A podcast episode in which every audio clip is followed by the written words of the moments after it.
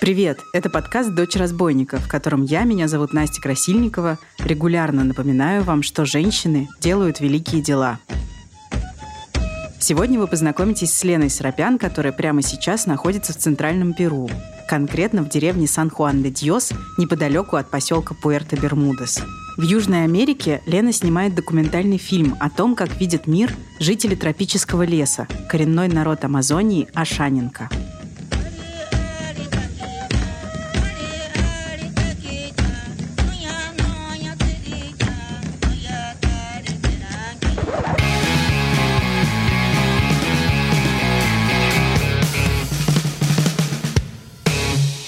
Здравствуйте, меня зовут Елена Срапян. Я документалистка и начинающий антрополог. Я учусь в Европейском университете в Санкт-Петербурге.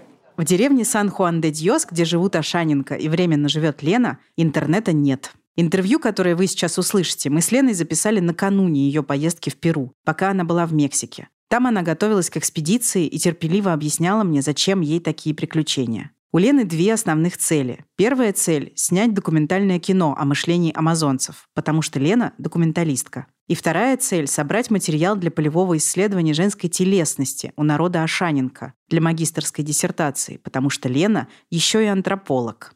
Впервые Лена побывала в Южной Америке 4 года назад и была настолько поражена увиденным, что решила посвятить свою жизнь тому, чтобы разобраться, как устроено мировоззрение индейцев а устроено оно принципиально иначе, чем наше. Прямо сейчас Лена совершает удивительное приключение, погружаясь в мир максимально отличный от того, к чему привыкли мы. И у нас с вами тоже есть шанс к нему приблизиться. В начале нашего разговора я попросила Лену объяснить, что означает выражение «коренной народ». Коренные народы — это люди, которые, скажем так, а, жили на какой-то территории до прихода условных колонизаторов то есть а, либо европейских а, каких-то государств, либо мест. Ну, есть разные, разные варианты колонизации, разные варианты миграции, разные варианты захвата, но обычно условно коренными народами называются те люди, которые на момент какой-то исторической фиксации жили в месте, о котором идет речь. И в случае Амазонии коренные народы амазонской низменности, Амазония — это такой расширенный термин, 8 миллионов квадратных километров, да, где-то занимает эта территория, и там живут коренные народы. Их в первую очередь роднит э, среда обитания, но в то же время у них много культурных сходств. Ашаненко живут в центральном Перу и немножечко в Бразилии. Их по последней переписи 2007 года 85 примерно тысяч человек. Они живут в джунглях Перу. А они не единственные, кто там живет. В джунглях Перу очень много разных коренных народов. Это один из двух крупнейших. У них очень развитая культура, и она такая давно. То есть у них было сельское хозяйство еще 500 лет назад. Это не самая типичная ситуация для Амазонии. Они очень политически активные. То есть они очень много боролись за свои права, и у них там было совершенно свое самоуправление, они никак к государству перуанскому не относились. Когда-то давно они жили охотой и собирательством. Охота и собирательство и сейчас у них на самом деле играют большую роль, особенно охота. Но основные заработки это, конечно, во-первых, сельское хозяйство, поскольку у них там а, довольно много всего, и они выращивают, они выращивают, во-первых, какао на продажу, во-вторых, они выращивают маис, и в-третьих, они выращивают очеты. Это такие красные зернышки, которые используются как э, пищевой краситель. А шоколад из какао Ашаненко есть даже у нас в России. Кто-то в Санкт-Петербурге, по-моему, его производит. То есть это просто бедная деревня, это домики э, такие частично без стен, э, готовят на огне, одеваются просто в обычную одежду с рынка по большей части, хотя есть традиционная одежда, и она надевается по уважительным поводам каким-то, то есть по праздникам и когда какое-то общее собрание. То есть вот если общее собрание, а общее собрание, так как у Ашаненко прямая демократия, это общее собрание происходит достаточно часто. И вот туда люди стараются приходить, у них есть традиционная одежда, она называется кушма, а, это такое тканое полотно, а, такой балахон от плеч до пят, закрывающий все тело и мужчин, и женщин. То есть несмотря на то, что эти люди живут сейчас как обычная деревня, у них есть телевизоры, у них есть а, мобильные телефоны, правда нет интернета, по крайней мере в прошлый раз, когда мы там были, не было. Все это пронизано совершенно другим восприятием того, как все в мире устроено. И вот это то, в чем я для кино хочу покопаться. А Саненко, как и другие жители, это такое общее для всей практически Амазонии место. Они верят в то, что все в этом мире тесно переплетено, и что каждый объект, каждое животное, каждое растение обладает внутренней сущностью.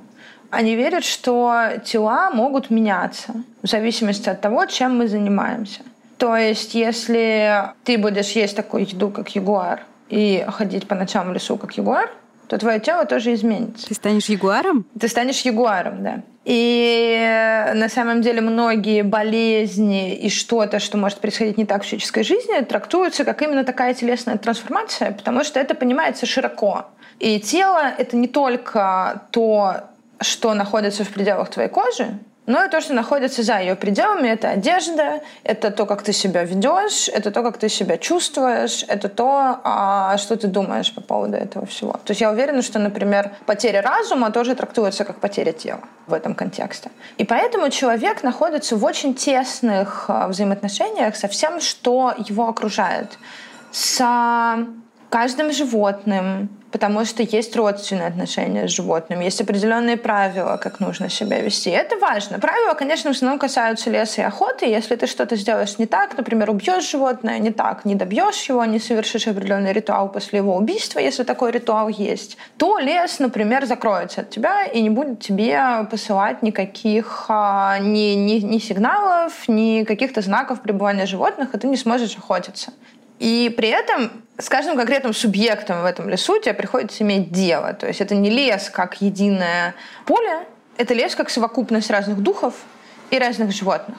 То есть э, у духов есть конкретные названия, то есть это не общие нет такого, что вот у каждого животного есть там ягуарий дух, обезьяний дух, есть конкретные духи, у них есть конкретные названия, они часто связаны с тем или иным животным, но, например, дух воды, он связан именно с водой в целом, а не с конкретной рыбой. Есть и такие духи, их очень-очень много. Есть сами животные. А есть то, как эти животные видят мир, и то, как ты с ними взаимодействуешь. И люди видят его так, что если ты смотришь из шкуры человека, то для тебя, например, свинка пекари — это свинка, а если пекари смотрит из шкуры свинки пекари, то она для себя человек, и другие пекари для нее люди.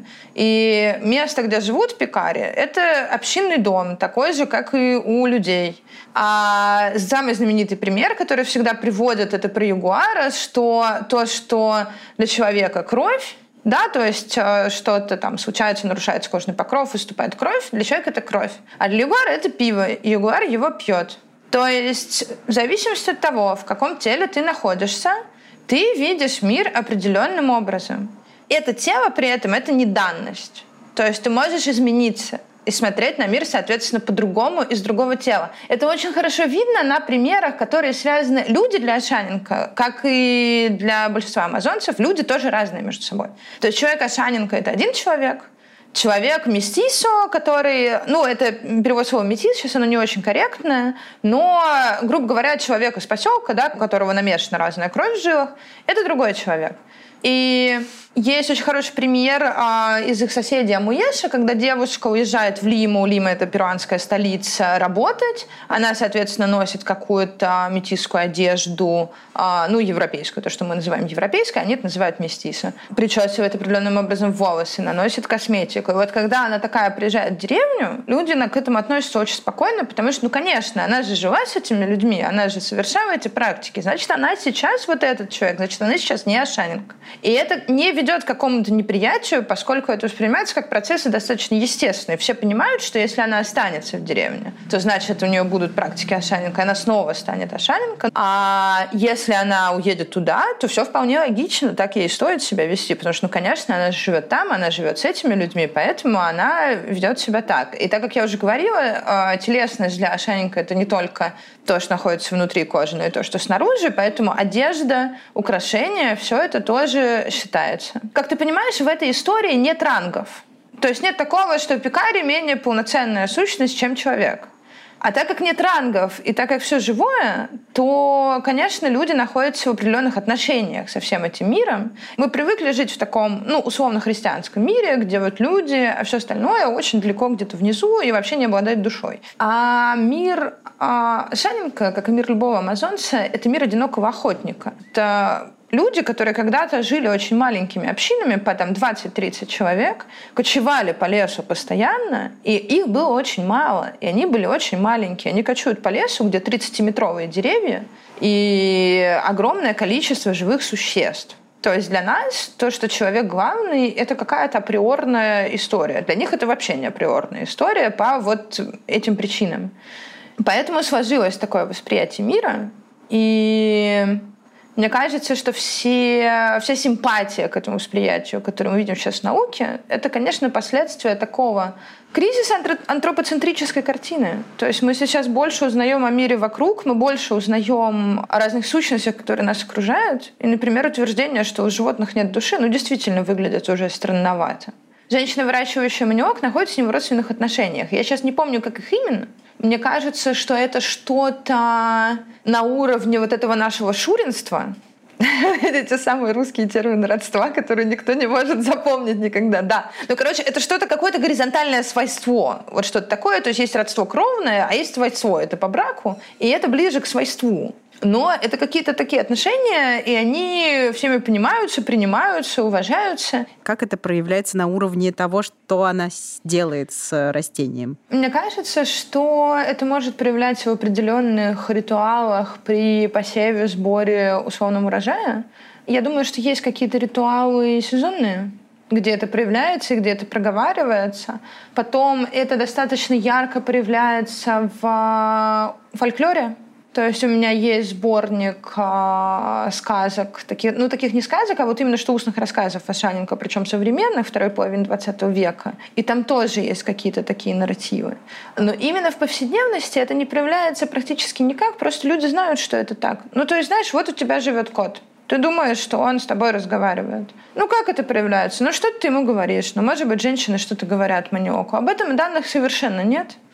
И мне тоже очень интересно сейчас на это посмотреть. Ну, может, и не говорят, может, они не очень общительные. Не все люди разговаривают со своими котами, про которых думают, что они все понимают. То есть это все такие глубокие штуки, которые просто для тебя мир устроен вот таким образом. Тебе не нужно постоянно это подтверждать как-то. Это все важно скорее для понимания того, в каком мире живет человек. Что это такая сеть коммуникаций постоянных. И это очень сильно отличается от того, что у нас как, как мы думаем, мы живем.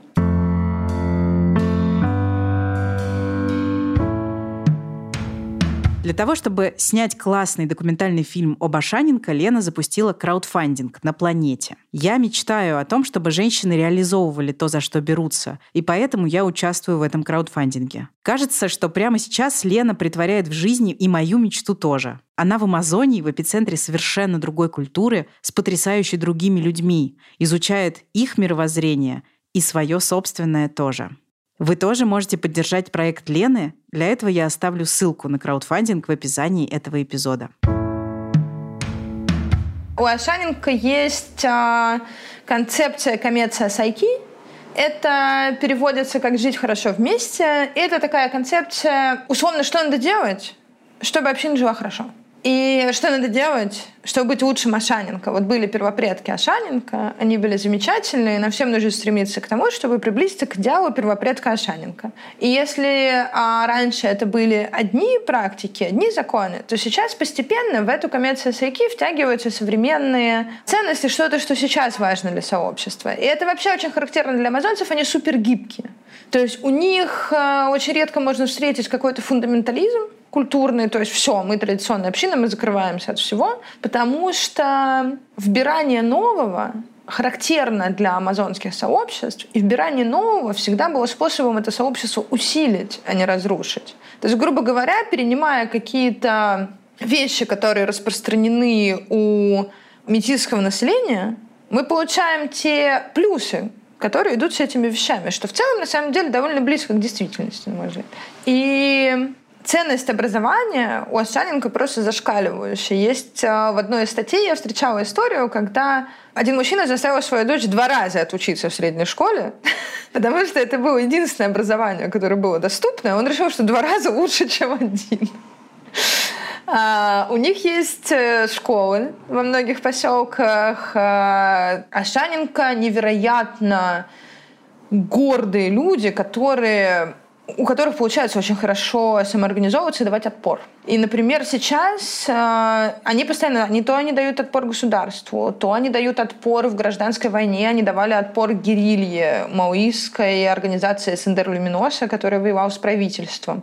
Сейчас они дают э, отпор э, наркокартелям. И это очень серьезный на самом деле конфликт. Вот буквально месяц назад за неделю того, как я купила билеты, убили, расстреляли одного из лидеров Ашаненко, вот как раз в моей провинции Оксапампа. Так как из-за ковида государство стянуло все силы, собственно, на ковид, на обеспечение каких-то комендантских часов, на контроль, да, то на наркос не осталось сил, и они вышли и начали убирать активистов, которые им э, мешают растить коку и транспортировать ее в другие места.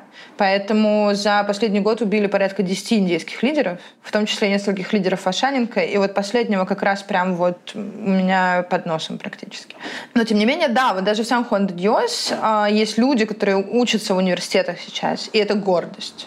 Это абсолютная гордость, это то, о чем рассказывают, это то, что важно. Дети все обязательно ходят в школу, поэтому, собственно, я тоже хочу походить в эту школу, потому что в таком отношении, в такой культуре получаются какие-то невероятно классные дети. Подожди, давай, мне нужен уточняющий вопрос. На каком языке они друг с другом все-таки общаются, и почему испанский — это не основной язык, правильно? Да, они говорят на языке Асаненко. У них есть свой язык, это аравакский язык, он очень сложный, я пытаюсь к нему подступаться последние несколько месяцев, но, если честно, пока в основном терплю поражение, потому что вообще амазонские языки очень сложные.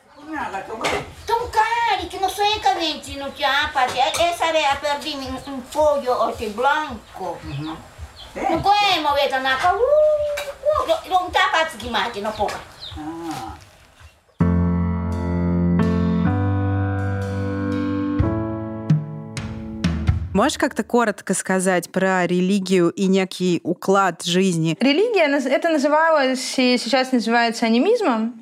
Но по сути, это, конечно, не религия, а такая система практик и представлений, как раз то, о чем я говорила с самого начала. Это уже сейчас достаточно странно, мне кажется, называть религией. У этого есть особое слово «антология». То есть как этот мир устроен. Конечно, есть религиозная часть в этой антологии, но это совокупность, соответственно, каких-то ритуалов, обрядов и верований в нематериальное. Ну, как у нас обычно, да, понятие религии трактуется. Что касается самоуправления, то это вообще характерная для Амазонии штука, поскольку проще всего иметь дело с лидером общины, который является демократически избранным. И поэтому в каждой деревне есть демократически избранный лидер или лидерка, эль-хефе или ла-хефе, то есть это может быть как мужчина, так и женщина. Мы были в деревне, где лидерка женщина, поэтому гендер не так важен. Плюс женщин сейчас больше, поскольку среди мужчин практикуется отходничество. То есть помимо сельского хозяйства люди уезжают еще в города, в поселки на заработки. И уже вот эти вот а, лидеры деревни, они имеют дело с местными властями. У меня отдельный вопрос про это. Есть ли у них доступ к современной медицине и пользуются ли они им, если он есть? Там есть медицина, есть медицина бесплатная у людей. Ну, не бесплатная, у них есть а, наш аналог ОМС, только несколько. И у людей в моей провинции в основном есть в деревнях эти страховки, то есть они могут обратиться в больницу. Больница от моей деревни не очень далеко поселок, это 5-6 часов на лодке. Ну, для нас это может показаться далеко, но для Амазонии это очень-очень близко. Это практически вот э, рукой подать. Ты можешь за один день... То есть ты можешь довести человека с аппендицитом, ты можешь довести человека с неудачными родами. Это хороший доступ к медицинской помощи. И он есть. Качество — это уже отдельная история. Перу страна достаточно бедная, качество медицинской помощи низкое. Плюс а, есть а, такое понятие, как хорнадо. Это когда медики выезжают и оказывают такую терапевтическую помощь в разных деревнях, перемещаясь от одной к другой на лодке. И есть локальные медицинские практики, причем разные. Есть паровая баня, которая лечит одни штуки, есть а, люди с травками, которые лечат другие штуки. Я никогда не видела ягуара и не могу себе представить, каково это — состоять в родственных отношениях с маниоком. Но меня греет мысль о том, что на планете есть люди, которые в таких отношениях с маниоком состоят. Вы можете посмотреть на то, как живут индейцы Ашаненко. Лена поделилась со мной фотографиями, а я выложила их в сообщество слушательниц этого подкаста на Яндекс.Кью. Обязательно зайдите по ссылке в описании этого эпизода и посмотрите эти кадры, они незабываемые.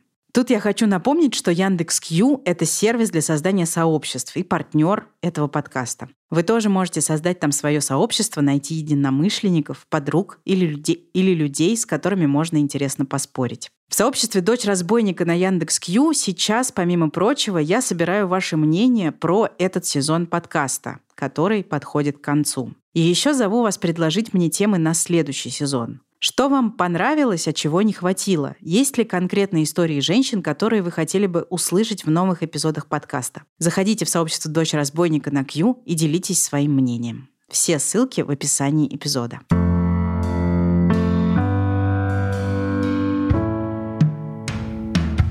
Давай теперь к тому, как устроены отношения между людьми. Как они друг с другом взаимодействуют? Если это общинный строй, имеет ли значение? Как живут люди? Живут ли они нуклеарными семьями или они живут большими семьями? Э, как они выбирают себе партнеров? Много ли у них детей? Семьи на самом деле нуклеарные. Потому что для Ашанинга характерно такое расселение даже внутри общины на какое-то расстояние друг от друга.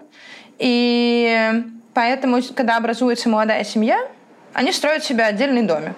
Это принято в основном один домик это одна нуклеарная семья. А детей не очень на самом деле много. Ну, то есть, ну, два-три ребенка. Это достаточно относительно немного. Отношения, и это характерно для многих амазонских тоже народов, отношения там достаточно спокойные, свободные, нет какого-то супер нагруженности правилами, регламентами, просто люди живут, стараются как-то хорошо общаться друг с другом. Есть, ну, есть, конечно, какие-то законы. И, кстати, это интересная история, как вершится правосудие в деревне для правонарушений, которые не так серьезны, чтобы говорить властям. Например, в Панаме, в индейской деревне мы видели шикарную штуку, куда засовывают ногу человека, заковывают, и человек так сидит три дня. И ему носят вот еду, воду, вот такое наказание. То есть обычно есть какие-то локальные наказания за там, ну, воровство какое-то, да, то есть вот что-то не очень серьезное, но при этом надо сказать человеку, что так не надо больше делать. По достижению подросткового возраста у них есть э, ритуал инициации женской, тоже распространенный в Латинской Америке, когда девочку с первой менструацией сажают в хижину, она там сидит какое-то время, учится прясть, а, в общем, превращается в нормальную женщину. Потом происходит праздник, и после этого праздника она считается совершеннолетней, наверное, так будет правильно сказать. А, то есть она уже готова к заключению каких-то отношений. В Амазонии пышных свадеб нет. Почему-то. Очень часто люди просто начинают жить вместе. И тут есть у них период такой свободы когда они могут общаться с а, ровесниками противоположного пола, а, могут себе позволить какие-то сексуальные эксперименты.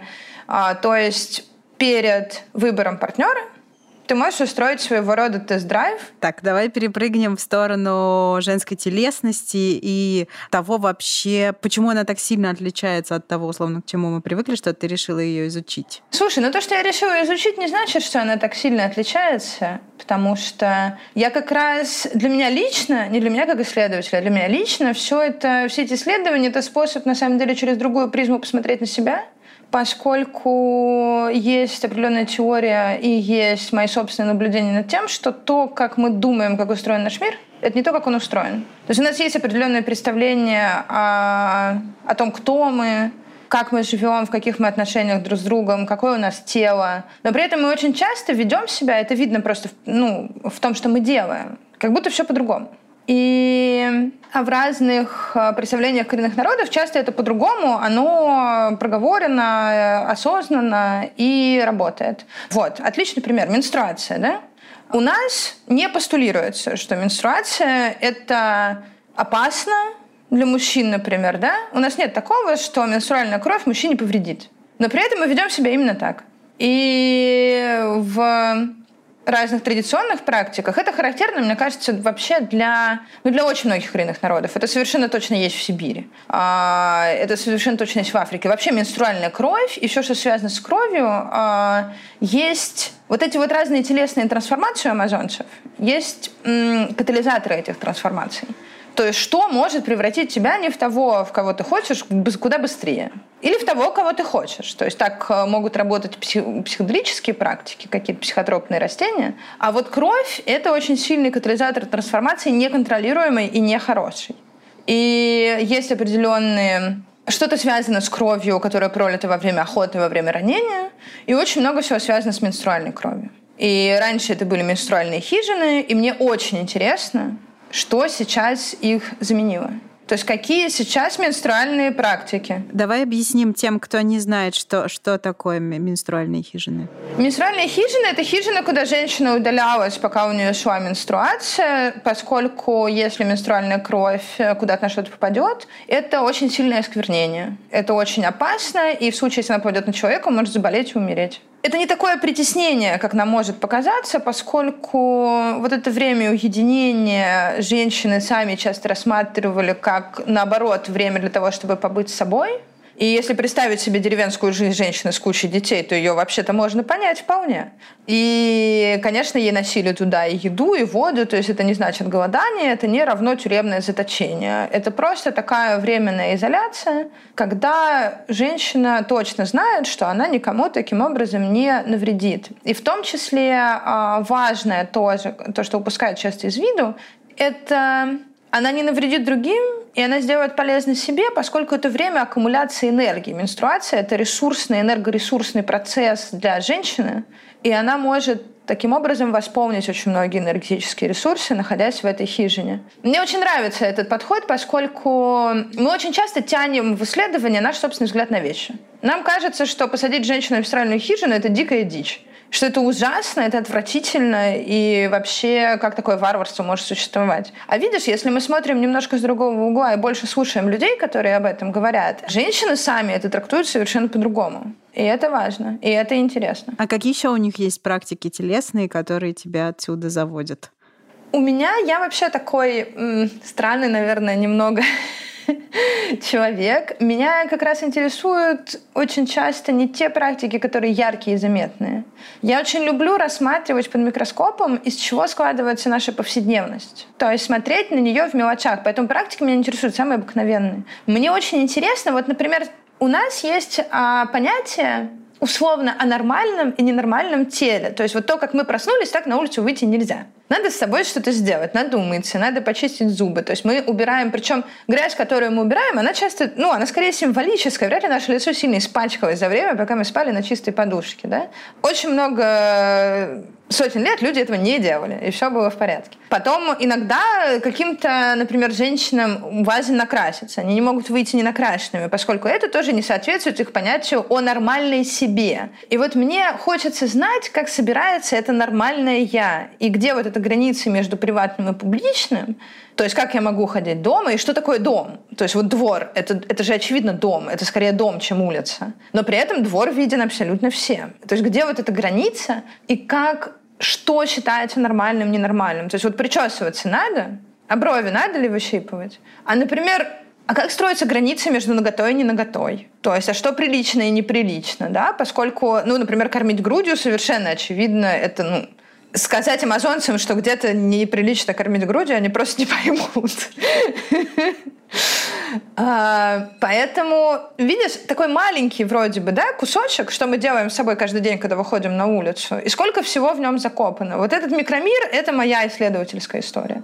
То есть если для фильма я хочу показать макромир, как все взаимосвязано, где животные, где растения, как люди с ними связаны. Почему это вообще, черт побери, нас интересует? Мы же супер развитые ребята со смартфонами, а, интернетом, спутниками и в том, в том числе спутниками Ви.